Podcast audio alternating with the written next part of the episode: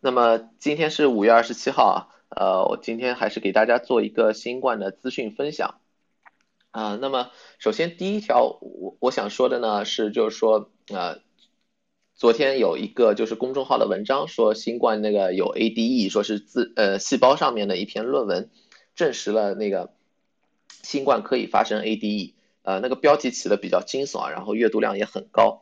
那么其实 ADE 这个问题呢，最近也经常被人问到，有很多人就说。哎，因为有 ADE 那个突变株就变得很厉害，我们就不能去打疫苗这种情况啊。实际上呢，对于任何一个科学理论，我们都要看一个整体的证据支持度到底多少。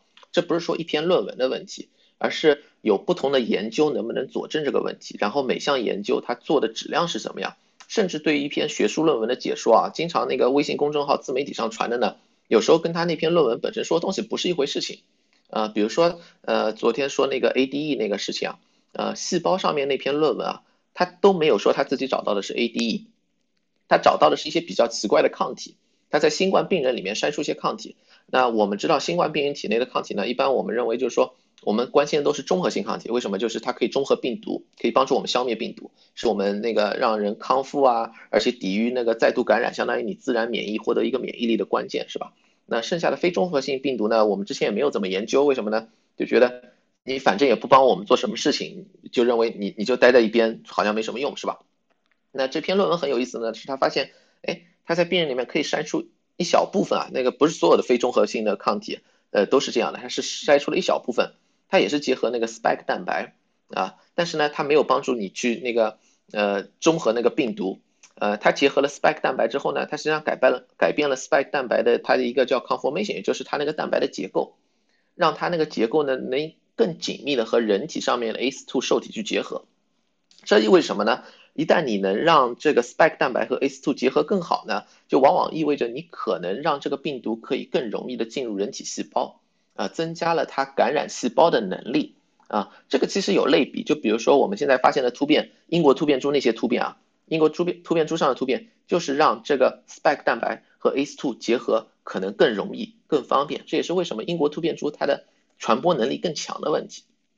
那么这些少量的人体里面发现的这些少量的抗体呢，似乎也可以让这个呃病毒呢，就是感染细胞感染的更好。这个呢，他们有那个体外的实验，就相当于把一些细胞拿出来，然后把这个抗体加上去，然后再把病毒加上去，是吧？有发现，哎，这有这些抗体的情况下。那个病毒确实更容易进入了，这个呢，就是说这些抗体似乎有一点有一点点的增加它的那个感染力的能力，但注意这个不是真正的 ADE，真正的 ADE 是什么？真正的 ADE 是指你的非中和性抗体可以导致你这个病原体的致病性增加。那么经典的 ADE 实际上也是唯一可以说真正符合 ADE 标准的，只有登革热病毒。为什么登革热病毒符合这个标准呢？这是本登革热病毒本身的特点造成的。就是说，我们说 ADE 啊，实际上关键不是那个非中和性抗体，关键是个病原体本身的特点。为什么？任何感染、任何疫苗接种都会有非中和性抗体。我们人体产生抗体啊是多克隆的，就是说你会产生很多种不同的抗体，不可能所有抗体都是中和性的，这是没有这个可能性的。你的自然感染和那个疫苗接种都会产生多克隆抗体。然后有一部分必然是非中和性抗体，甚至很多时候非中和性抗体还会占的比较多数，因为中和性抗体它的位点有要求嘛，它只有那几个位点，它结合在那几个位点才能中和。非中和性抗体，你只要不是那几个位点，基本都是非中和性抗体，是吧？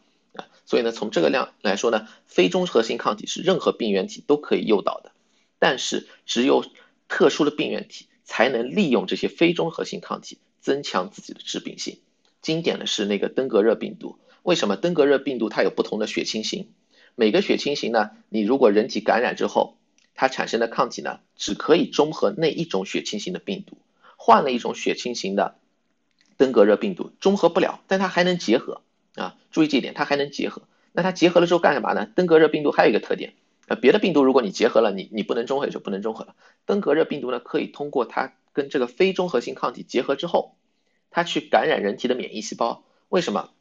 人体免疫细胞有一个特点，有一些免疫细胞主要是白细胞里面的一些类型啊，啊，它喜欢做什么呢？你有东西是被抗体包裹了，它就要把那个东西去给吃掉。那么登革，呃，你把它吃掉呢，其实大部分情况没什么，因为吃掉之后它一般都把那个病毒给降解了。但登革热病毒很很有特意思的一点呢是，一旦是非中和性的抗体结合在登革热病毒上，然后又被免疫细胞吃掉之后，那个登革热病毒不会被消灭，这是登革热病毒本身的特点啊。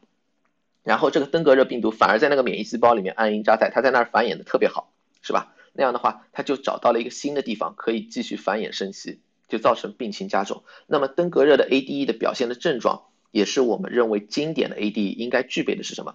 就是说。他第一次感染登革热病毒的登革热的时候啊，一般人都会恢复，你的免疫系统可以打败登革热没有问题。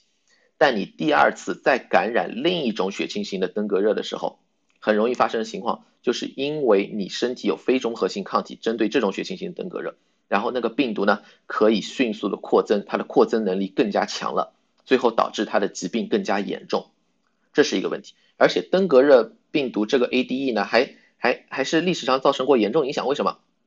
一开始大家疫苗的时候做针对疫苗的时候没有考虑到这一点，他觉得，哎，我做了一种针对某种血清型的疫苗啊，他就直接到临床试验里面去做了，结果一到临床试验发现不对了，打了疫苗的人反而感染登革热重症的人更多了，这为什么？也是因为这个现象，因为它只针对了一种血清型，它感染有好几种血清型，那么那些打过疫苗人有那么多非中和性抗体，相当于对其他血清型来说，那么重症就增加了。那么考虑，所以 ADE 首先你的抗你的病原体。要有这个本事发生 ADE 是吧？然后呢，它有表现，表现是什么？哎，你二次感染重症会多，是吧？这是一个现象啊。那么我们新冠有没有 ADE 的证据呢？我们有很充分的证据证明这个 ADE 是不存在的。为什么？新冠我们现在有二次感染的报道，但二次感染更严重吗？没有明确的证据这么说。而且最最明确的一个证据是什么？就是说新冠里面我们可以用康复者血清去做治疗。你想想，康复者血清里面有什么？就像我们刚才说的。它有中和性抗体，但肯定也有非中和性抗体，是吧？如果它有 ADE，那康复者血清里面那是很多非中和性抗体啊，而且那个病人你用来治疗那个病人，他体内是有活的那个病毒在那儿扩增的。你真的有 AD，你有那么多非中和性抗体打进去，他那个病情肯定应该是加重的。但我们现在证据是，呃，血浆治疗它疗效不是很好，但没有导致重症，是吧？所以呢，这个。现在有充分证据，就证明新冠病毒本身是没有 ADE 这个现象的。然后很多人就说打疫苗会不会有 AD，而且很多人还说这个就就好像很多很多人他那个给你给你说 ADE 的时候，他说的特别神秘，就好像 ADE 这个现象别人都不懂的，就他懂是吧？其实呢都不用这么想，因为登革那件事情出了以后，大家对 ADE 啊都特别关注。就是说，你只要那个疫苗研发里面，它肯定要排除 ADE，虽然它这个是跟病原体有关，但它肯定想办法排除。那想什么办法排除呢？啊，那个 FDA 实际上在设定那个新冠的那个紧急疫苗紧急授权的时候，他也想到这一点了。他就说，你给我在对照组里面，你给我找出五例重症。为什么要对照组里面找出五例重症？因为对照组里五例重症之后，你可以拿那个疫苗组跟他比嘛。你真的有 ADE，疫苗接种之后导致 AD，你疫苗组里面反而重症人数应该更多了，是吧？啊，你只要那个对照组里面有一定数量的重症，然后你那个疫苗组里面看看比它多还比它少，那么我们现在所有的证据啊，包括那个。不管不管是哪种技术的疫苗啊，mRNA 疫苗里面两个，辉瑞和那个 Moderna，然后腺病毒里面两个，强生和那个 AstraZeneca，都是证明对重症有防护的。呃，甚至中国那个灭活病毒啊，灭活疫苗灭灭活疫苗的呃那个，你根据它那个世卫组织上面公布的数据啊，它对重症也是保护还是非常不错的。它重症，嗯，我印象当中在那个国药那重症的话，安慰剂组十四例是吧？它那个疫苗组只有两例。那你有 ADE 的话，那肯定不是这个数据嘛，是吧？所以呢，现在有充分的证据也说明，就是说疫苗也没有那个 ADE 的问题啊。这个呢是那么多的证据在哪里？那么多的临床试验是吧？而且那么多那个血浆治疗，那多少人试过了是吧？啊，都都有证明，就是说它实际上没有那个 AD。我们不能呢就拿一个一篇论文里面一些细胞实验来就说，呃，这个就是 AD。而且那篇论文其实说的它也不是 AD，它只不过发现了一些比较特殊的抗体。另外，因为人类的那个人体产生抗体本身是多克隆的，你发生一些奇怪的抗体没什么问题，是吧？呃，因为你想一下，呃，我我是在制药界工作的，呃，我们对同一个靶点啊，用来做抗体可以做什么呢？我们可以做阻断型的抗体，我们可以做激活型的抗体，我们甚至可以做它什么都不干的抗体，是吧？你可以有各种功能的一个 spectrum 都在里面，是吧？这是都是有可能的。那人类它这个多克隆的抗体反应呢，也是会发生这样的一个情况，是吧？你可能有好几种啊不同的抗体都在那里。但最后是否真的会发生 ADE？那我们要根据数据来说。我们现在数据有充分数据，就说没有 ADE 这个问题是吧？啊，这是最近炒的比较热的一个话题，而且呢，也很多人经常来问，所以呢，我在这里就说说一下，呃，本来不在这个标题里面。那我们现在回到这个标题里面的一个，对大家可能也非常关心，就是说经常有人问印度突变株怎么样，是吧？呃，很多疫情似乎是印度突变株造成的，那么呃，疫苗对这个印度突变株到底有没有效果？啊，那这里我想说一下，就是我们说一个印度突变，呃，对某个突变株，无论是印度突变株还是南非突变株，疫苗有没有效？我们其实是有多重证据去研究的。那一开始的证据一般会是什么呢？针对突变株，我们就是血清综合试验，就是我们拿康复者或者疫苗接种者的血清去尝试可不可以中和这个新出来的突变株的病毒。啊，那对于印度突变株，我们之前也有很多这样的证据，呃，就是说美国这里做过它 mRNA 疫苗，发现可以中和那个呃接种者血清，然后印度那边他自己做过是阿斯利康那个疫苗，然后还有他的自己的灭活病毒的疫苗，是吧？发现可以中和，然后英国那边做过就是打过一针的，嗯，阿斯利康或者是辉瑞的疫苗，发现还是可以中和。那么这些血清中和实验呢，是体外的一个细胞实验啊，证明呢就是说，哎，你你疫苗诱导的抗体反应对这个应该还是有保护作用的，那么疫苗很可能还继续有效，但这只是一方面的证据。呃，随着现在时间的过去呢，我们有新的证据，更进一步证明了啊，之前血清综合实验里面发现发观察到的情况是可以被证实的，它确实啊啊这个疫苗确实有效。那么很重要的一个研究呢，是英国呃发表的。英国其实它一直在做什么事情呢？就是说它在那个疫苗上市之后，它在不断的追踪这些疫苗。对英国当地的疫情有没有起到实质作用，是吧？啊，那他做的一个，呃，做的一个临床研究，实际上是一个呃回顾性的分析，呃，他发现呢，就是辉瑞辉瑞疫苗啊，针对那个有症状的那个印度印度突变株造成的那个有效性呢，呃，印度突变株造成的有症状新冠，它的有效性，如果你接种完两针以后，两周两针，第二针接种完两周以后。是达到了百分之八十八，那如果看英国最流行的一个突变株，就是英国突变株啊，B 一点一点七那个，它的有效性呢啊是百分之九十三，那百分之八十八和百分之九三那几乎是一样的，是吧？那如果英国还打一个比较多疫苗是什么呢？阿斯利康，如果你阿斯利康打完两针，也是第二周开始算，那么针对印度突变株造成的有症状的新冠是百分之六十六的有效性，百分之六十六，对于英国突变株。那是呃，也是呃哦，so sorry，说说错了，是针对那个印度突变株是百分之六十，呃，针对那个英国突变株是百分之六十六，非常接近。啊，对于两种疫苗来说，如果你只算打完一针的情况，那么对于印度突变株是百分之三十三，对于英国突变株是百分之五十，有一定的下降。但是如果你打完两针，那么真的不用担心。然后还有一点啊，就是阿斯利康那个疫苗，你看它打完两针，好像有效性稍微比那个呃辉瑞低不少。呃，这里面呢，英国它提出一个问题，就是说他们那里啊，阿斯利康第二针施打比较慢，就是说你那个辉瑞呢，很多人都打了第二针，阿斯利康呢还没有，或者呢打完第二针的时间还短。呃，之前呢，英国研究呢就是说，阿斯利康呢在真实世界里面呢，如果你打完两针啊。呃，过了比较长时间之后呢，有效性都可以，都都能达到百分之八十到九十，跟那个呃辉瑞呢差不多。但就是说，它要达到那个百分之八十到九十呢，似乎需要的时间更长。呃，这是一个可能性。所以呢，可能实际上都是还是非常有效的。啊，那么这里我想说一下，就就算说一下，呃，这个研究呢是主要是针对有症呃有症状的新冠，然后大家呢经常在呃不同的那个。我们讨论新冠的时候，经常也会说这个研究怎么样，那个研究怎么样，不同临床试验，呃，可以稍微提一下，它不同的临床试验呢，它有不同的设计，然后也不同的优缺点。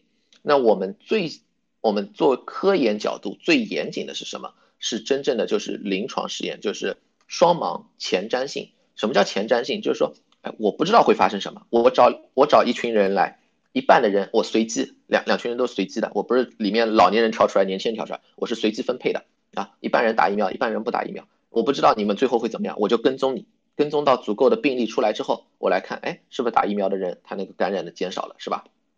这种双盲前瞻性的临床试验好处是什么？它的偏见影响最少，是吧？我我们不会说，哎，分组不平衡啊，或者说，哎，我我在分析的时候有别的因素没有考虑到，因为这个我我之前都是随机分配嘛，我就跟踪他们就行了。这是对于新药最关键的一个临床试验的呃证据。就是说，为什么我我们对那个呃这些疫苗非常有信心，是因为它在临三期临床试验里面，在一个前瞻性的双盲的实验里面确实证明有效，这是它的那个偏见影响最少的，也是最最可靠的数据。那么临床试验有它的缺点，你想它是前瞻性的，我们做一个临床试验可能几个月时间就过去了。你你像现在它不断的有突变出来，我们可不可能针对每个突变都去重新做一个双盲试验？这是不可能的。而且一旦有一个已知有效的药物，非常可能有效的药物，你再去做一个临床试验的时候，那么安慰剂组你怎么找是吧？那在那个呃在伦理上可能就通不过。那么这时候我们就需要根据疫苗施打之后真实世界的 cohort 真实世界的研究啊，真实世界它它做研究。那么一种做法呢是什么呢？它是为打疫苗的人配上没有打的人做对照。回顾性的，这个就是说，你比如说，呃，我现在有那么多的电子病例啊，里面有多少人得了新冠啊？那么，呃，有有多少人打过疫苗是吧？有有多少人没打过疫苗是吧？然后我我看看这些打过疫苗人和没打过疫苗人，我我现在数据已经有了，他们是哪些是得新冠，哪些没没得新冠？我回顾一下，看一下啊，比比例比一下啊，这个呢就是我们之前说过也经常引用的一个是以色列他们的真实世界研究，他们就是给那个。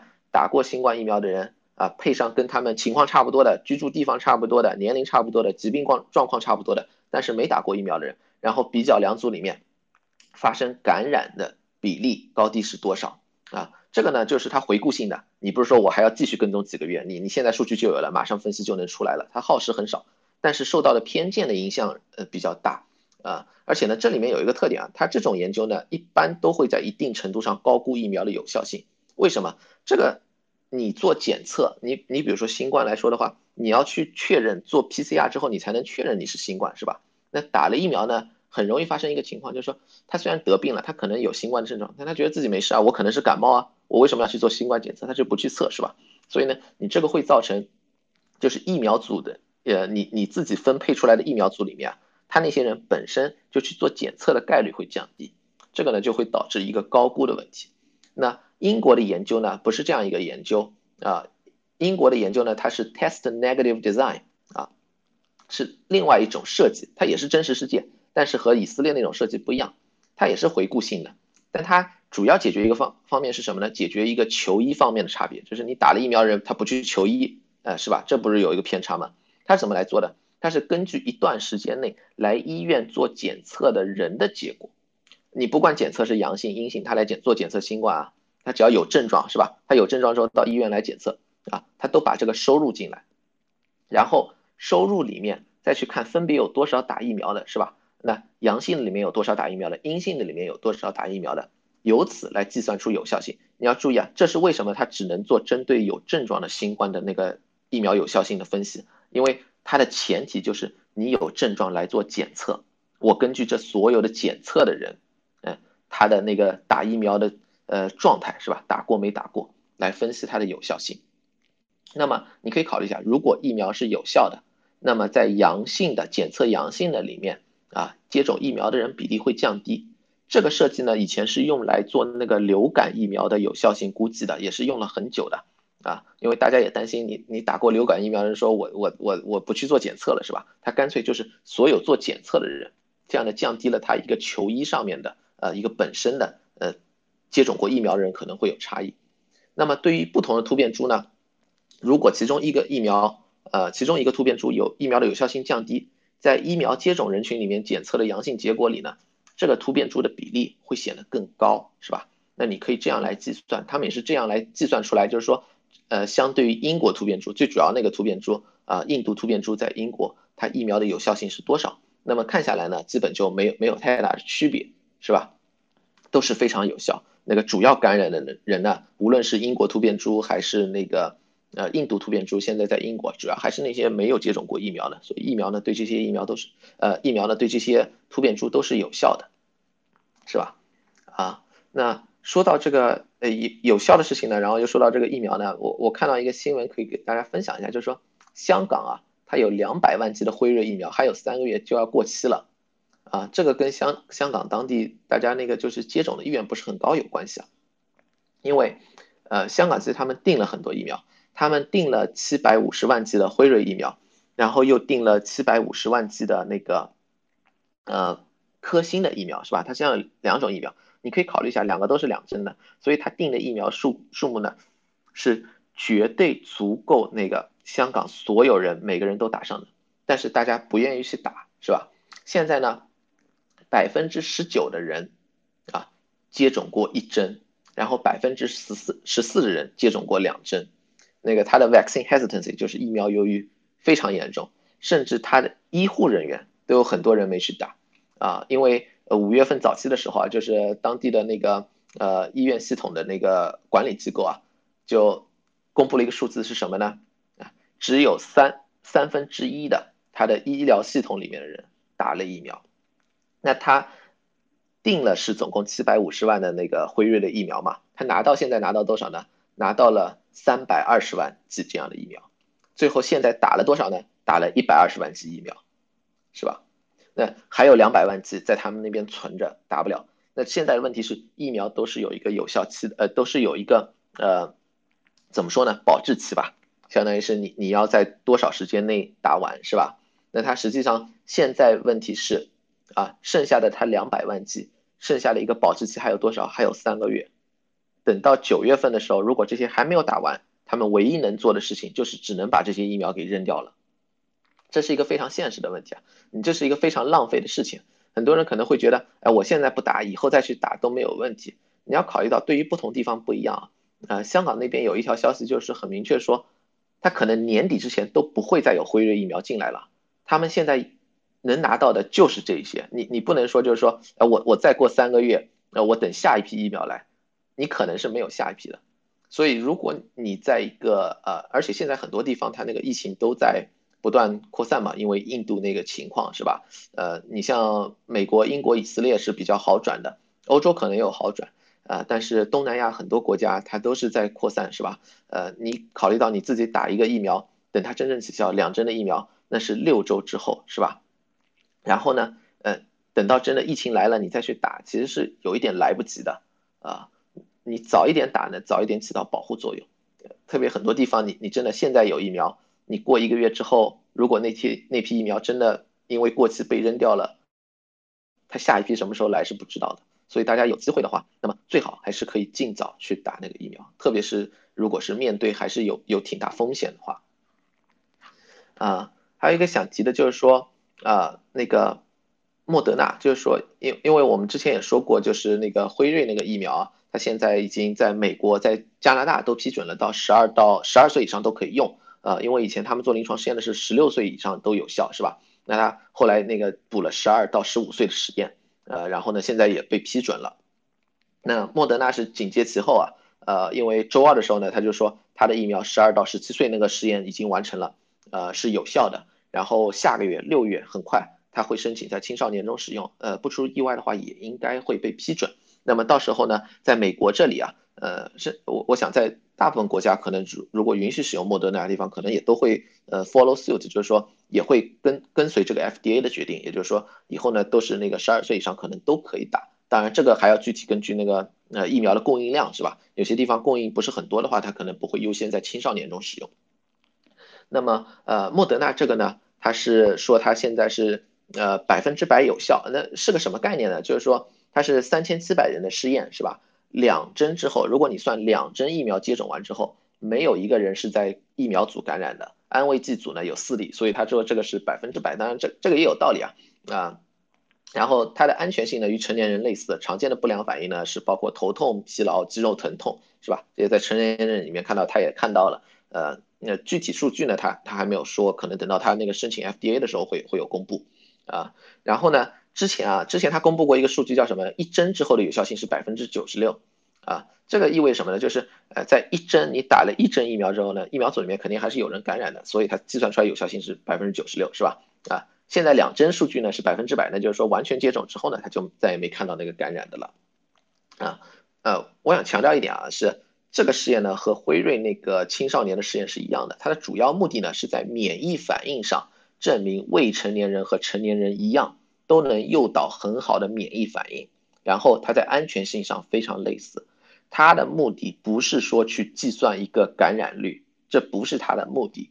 虽然它算出来最后是百分之百，但你可以看到它实际上百分之百的依据是安慰剂组里面有四例感染，是吧？这个呢，就是说它这个百分之百在统计学上意义是比较低的，而且呢，这也不是它实验的主要目的。它实验的主要目的是未成年人和成年人他的免疫反应安全性上一效，呃，是一样有效的。然后呢，根据以往在成年人里面我们看到疫苗高度有效，你未成年人里面和成年人引起的反应是一样的，我们可以据此推算，你这个疫苗在未成年人里面有效性也会一样的好，是这样来的。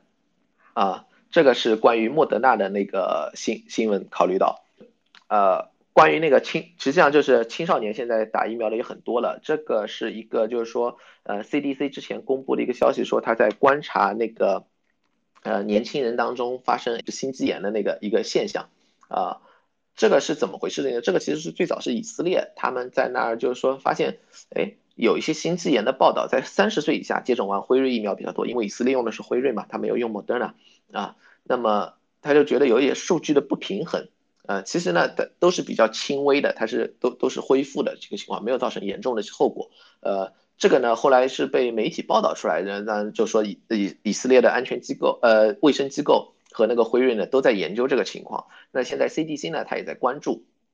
那 CDC 它是在呃五月十七号的时候啊，呃它是它内部有很多的那个 presentation，但它没有放到就内部它有很多总结性的它的一个初步的研究啊，但是呢它没有放到那些资料没有放到网上，但它有一些结论，就是说目前主要发现呢是在青少年或者年轻人当中，然后呢男性比女性更多，呃更多的呢是发生在打完两针而不是一针，然后最常见呢是在呃。疫苗接种之后四天，然后绝大部分的案例呢看起来都是轻微的，呃，他们现在还有一些病例呢还在继续追踪，他目前的一个初步的结果呢是发生心肌炎的，呃，在这个时间段里面发生心肌炎的那个概率啊，就打完呃打完呃疫苗之后发生的概率呢。与它的背景概率，就是说，因为你那么多人打的疫苗嘛，有些人他可能就是因为各种原因，就是会发生心肌炎，是吧？这是它一个自然背景的概率，没有比那个自然背景概率更高啊。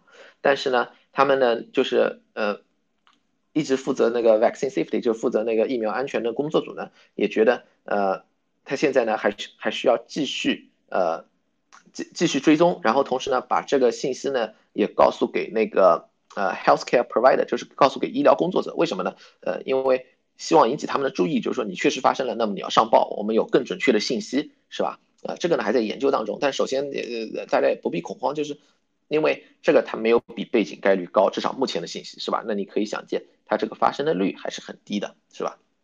然后另外呢，它大部分也都是一个 mild 的 case，就是一个比较轻微的，呃，然后心肌炎在那个。呃，实际上很多那个病毒感染、细菌感染都会导致心肌炎，而且年轻人当中本身也比较常见，是吧？所以呢，也也也不用特别恐慌这个事情。然后，呃，说完这个，再说一下，就是昨天其实 Bill 给大家讲了很多，呃，关于新冠起源这个问题。呃，就像 ADE 其实一样，我们要看那个真实的证据是什么，是吧？啊，那新冠呢，它现在对于起源呢，因为美国这边要说要调查，是吧？大家都觉得他要调查，是不是就是因为呃，他有很多证据？实际上不是这样的，我们现在的科学证据没有任何改变，我们没有发现什么新的证据。你可以考虑一下几种情况，是吧？现在提出的情况啊，一种是科学界大部分人支持的，就是说它这个是自然进化里面从一个动物转到人身上，是吧？然后还有一种就是说跟实验室有关，那跟实验室有关实际上有两种啊啊，一种比如说你在自然界采了样本，然后你管理不善，是吧？这个跑出去了，这个是泄露，是吧？呃另外一种，你自然界里面采了另外一种病毒，然后你在那儿搞来搞去，做出了这个病毒，是吧？然后不知道怎么跑出去了，这个相相当于在实验室里面制造了。这其实是两种情况，你可以考虑一下。现在所有真实的证据支持这三种的分别是什么？你可以考虑一下证据的一个完整性，是吧？总体上它证据有多少啊？这个跟有没有人去调查啊没有。没有直接的联系，你可以考虑一下。你比如说自然界那个，我们之前有很多，包括 HIV，包括 SARS，包括 MERS，虽然经过很长的时间，最后但是最后我们还是能够确认了啊，它原来的宿在自然界的宿主是什么，是吧？啊，要注意一下，追溯自然宿主要花的时间是很长的，不是说我们马就能发现的。这个人家那个蝙蝠脑袋上也不会刻个字，就说哎我是自然宿主，不是的，你要做研究肯定要是花时间的，啊，我们现在这个新冠我们知道也就是两年都不到是吧？所以呢可能要更长时间去研究明白，也需要去做这样的研究啊。但是无论从遗传学，比如说病毒基因组学，还是呃从那个就是呃进化上面，我我们都可以看到这样的痕迹，就是说它有它在自然界的一个亲缘关系非常近的物种。而且我们要考虑到，就是我们人和自然之间的现在的交互实在非常多，是吧？呃，野野外环境呢也不太受到人类的破坏，是吧？发生这样一个从自然界跳到人身上，那并不是不可想象的一件事情啊。那关于实验室呃方面的话，呃，你可以考虑一下，真正的拿得出手的证据到底是什么？像美国现在说他要重新调查，很重要一个证据，说是呃去二零一九年的十一月份啊，武汉病毒研究所有三个人啊。他有病住院去了啊，是吧？那我可以考虑一下，武汉研究所是个很小的地方吗？不是，是个很大的研究所，是吧？它有很多工作人员，你在某个时间发生三个人需要去住院，很奇怪吗？是吧？你可以考虑一下，他把那个新闻说出来的时候会引起你一些怀疑，但是你可以再思考一下，这些和病毒有没有真正的直接联系？是算不能不能算是直接的证据，是吧？啊，这个。用英语来说就是非常 circumstantial 是吧？非常微弱的一个证据啊，你可以对比一下其他的呃其他的学，它的它的证据支持是什么？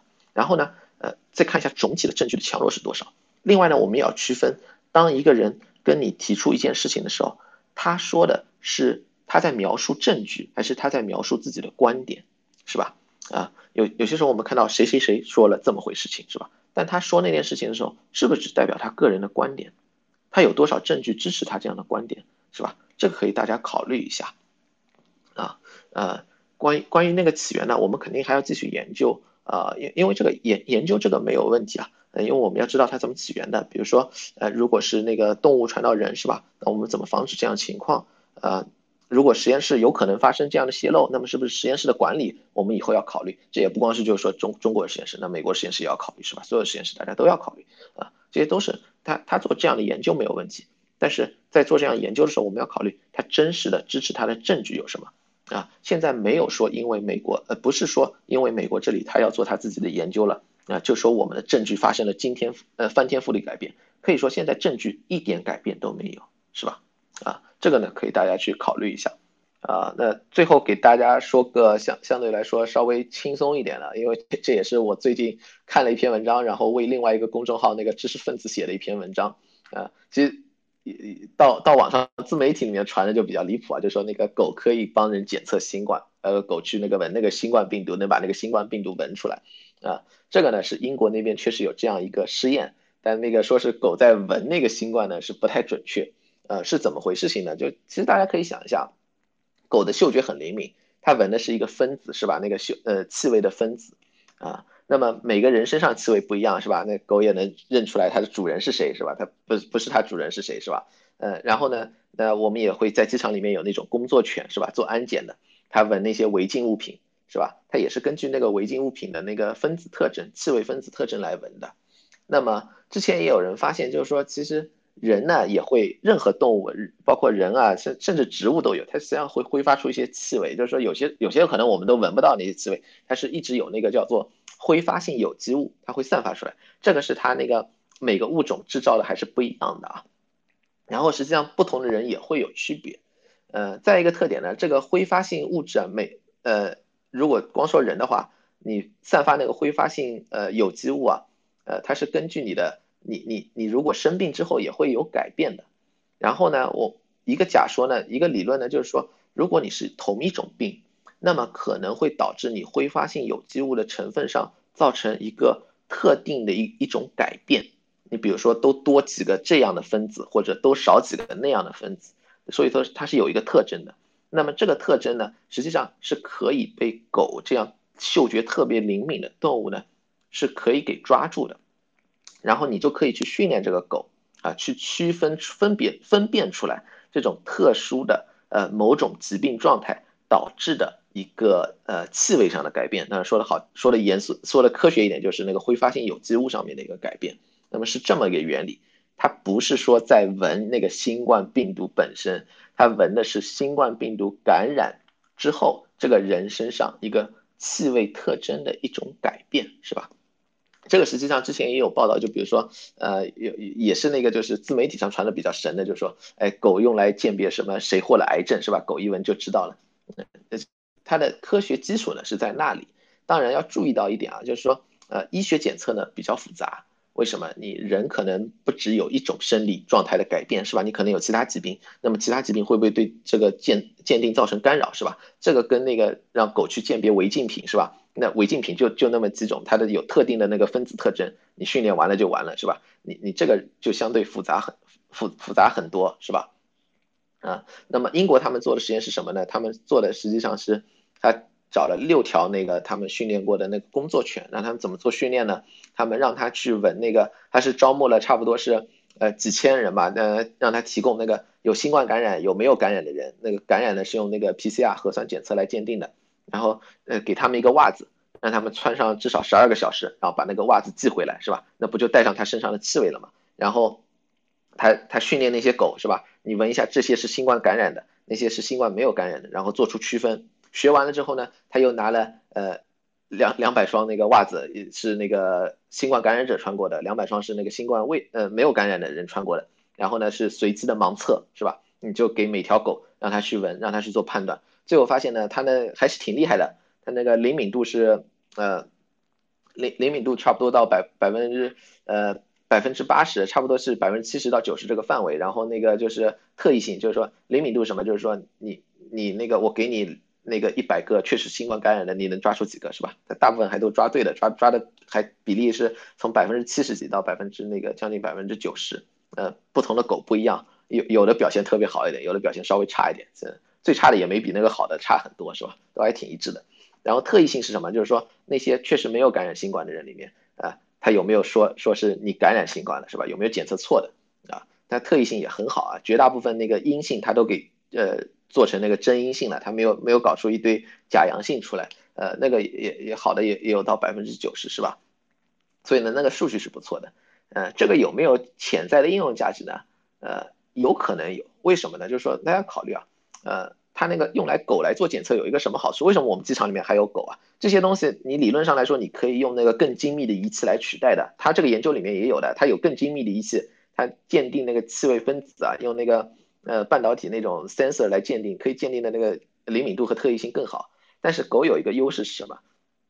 狗的那个检测通量太高，速度太快。那个那个研究组就提出，它半小时啊，两条狗配合可以检测三百个人，非常快。你可以想象机场那种环境，为什么需要那个狗做安检是吧？呃，就因为它非常快啊，它那它一一路跑过去，那很多人都检测完了。这个 PCR 呢，就相对来说呢，这这方面就比较困难，是吧？我们采样，然后到那个出结果，把你那个实验做完，那个报告出来，都都要很久时间，是吧？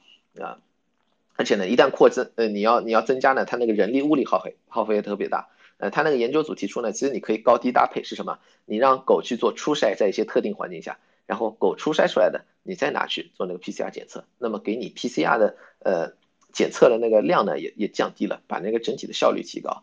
啊，这个是理论上的，但实际上大家考虑一下，因为他做的检测，他都不是真的一个人在那儿，他是人身上面的一个，呃，就就是说，呃，一个袜子穿过是吧？他面对一个真实的人的时候，会不会有这样情况？而且这个也是挺挺挺 idealized 的是吧？那个人穿了这个袜子十二个小时寄回来是吧？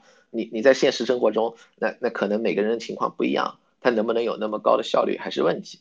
而且呢，因为就像我们刚才说的那个。呃，如果是你某种疾病造成的那个气味改变呢，都相对来说会比较复杂，受其他因素干扰的情况真的会非常多。呃，因为不不像那个违禁品，就是一个分子一种分子，非常干净，是吧？所以所以呢，这个真正要应用的也也比较遥远了。啊，但是无论怎么说啊，这个不是狗在那儿真的闻那个病毒，不是那么回事情。呃，然后经常有有人提到的就是说那个呃。新冠感染之后造成嗅觉失灵因素，这也是为什么大家有说那是狗在直接把那个病毒闻出来，因为那个病毒跟那个嗅神经细胞结合，不是这么回事情。嗅神经细胞上面是没有 ACE2 的，那个病毒不是直接感染嗅神经细胞，呃，它感染的是嗅神经细胞周围的那个支持细胞，然后那些支持细胞呢，呃，被感染之后呢，有些造成损伤，有另外一些呢，更多的情况可能是发生一个炎症。然后导致很多免疫细胞进入，呃，发生炎症之后损伤了整一个嗅觉系统，是这样一个情况，是吧？不是说它直接伤害那个嗅神经细胞，啊，这个还是呃比较轻松的，就是说呃，另外呢，就是说这些还是要训练的，所以一般家里面的狗呢，估估计估计也是干不了这种事情了，呃，是吧？但但是你养狗也不一定是为了让人家干活嘛，呃，所以所以呢，特别特别提一下，因为我觉得华人里面还是出现过这种情况，特别中国大陆时候发生过这种情况，就是大家一开始看到新冠是 zoototic，就是那个动物界来的。大家就看到家里的宠物都看的看的眼神都不一样了，是吧？大家注意一下，不不要去冤枉那些宠物，是吧？呃，你养那些动物呢，你你真的开始养的，那那么就好好呃好好养，是吧？不要因为稍微发现一点变化，甚至就是有一些呃小狗看着比较可爱，长大了就觉得不可爱，呃，就就是就是你你当你决定去养的时候呢，啊，这个是题外话了。决定养的时候呢，你就考虑清楚一下，是吧？要考虑一下你自。今后是一个很长的时间的一个一个承诺吧，不要稍微有一点事情，就是呃就就是就是看那个狗就看着不一样了，是吧？啊，题题外话，那那我今天就讲到这里吧，呃，可以欢迎大家上来提问，啊，也欢迎孔医师来到这里。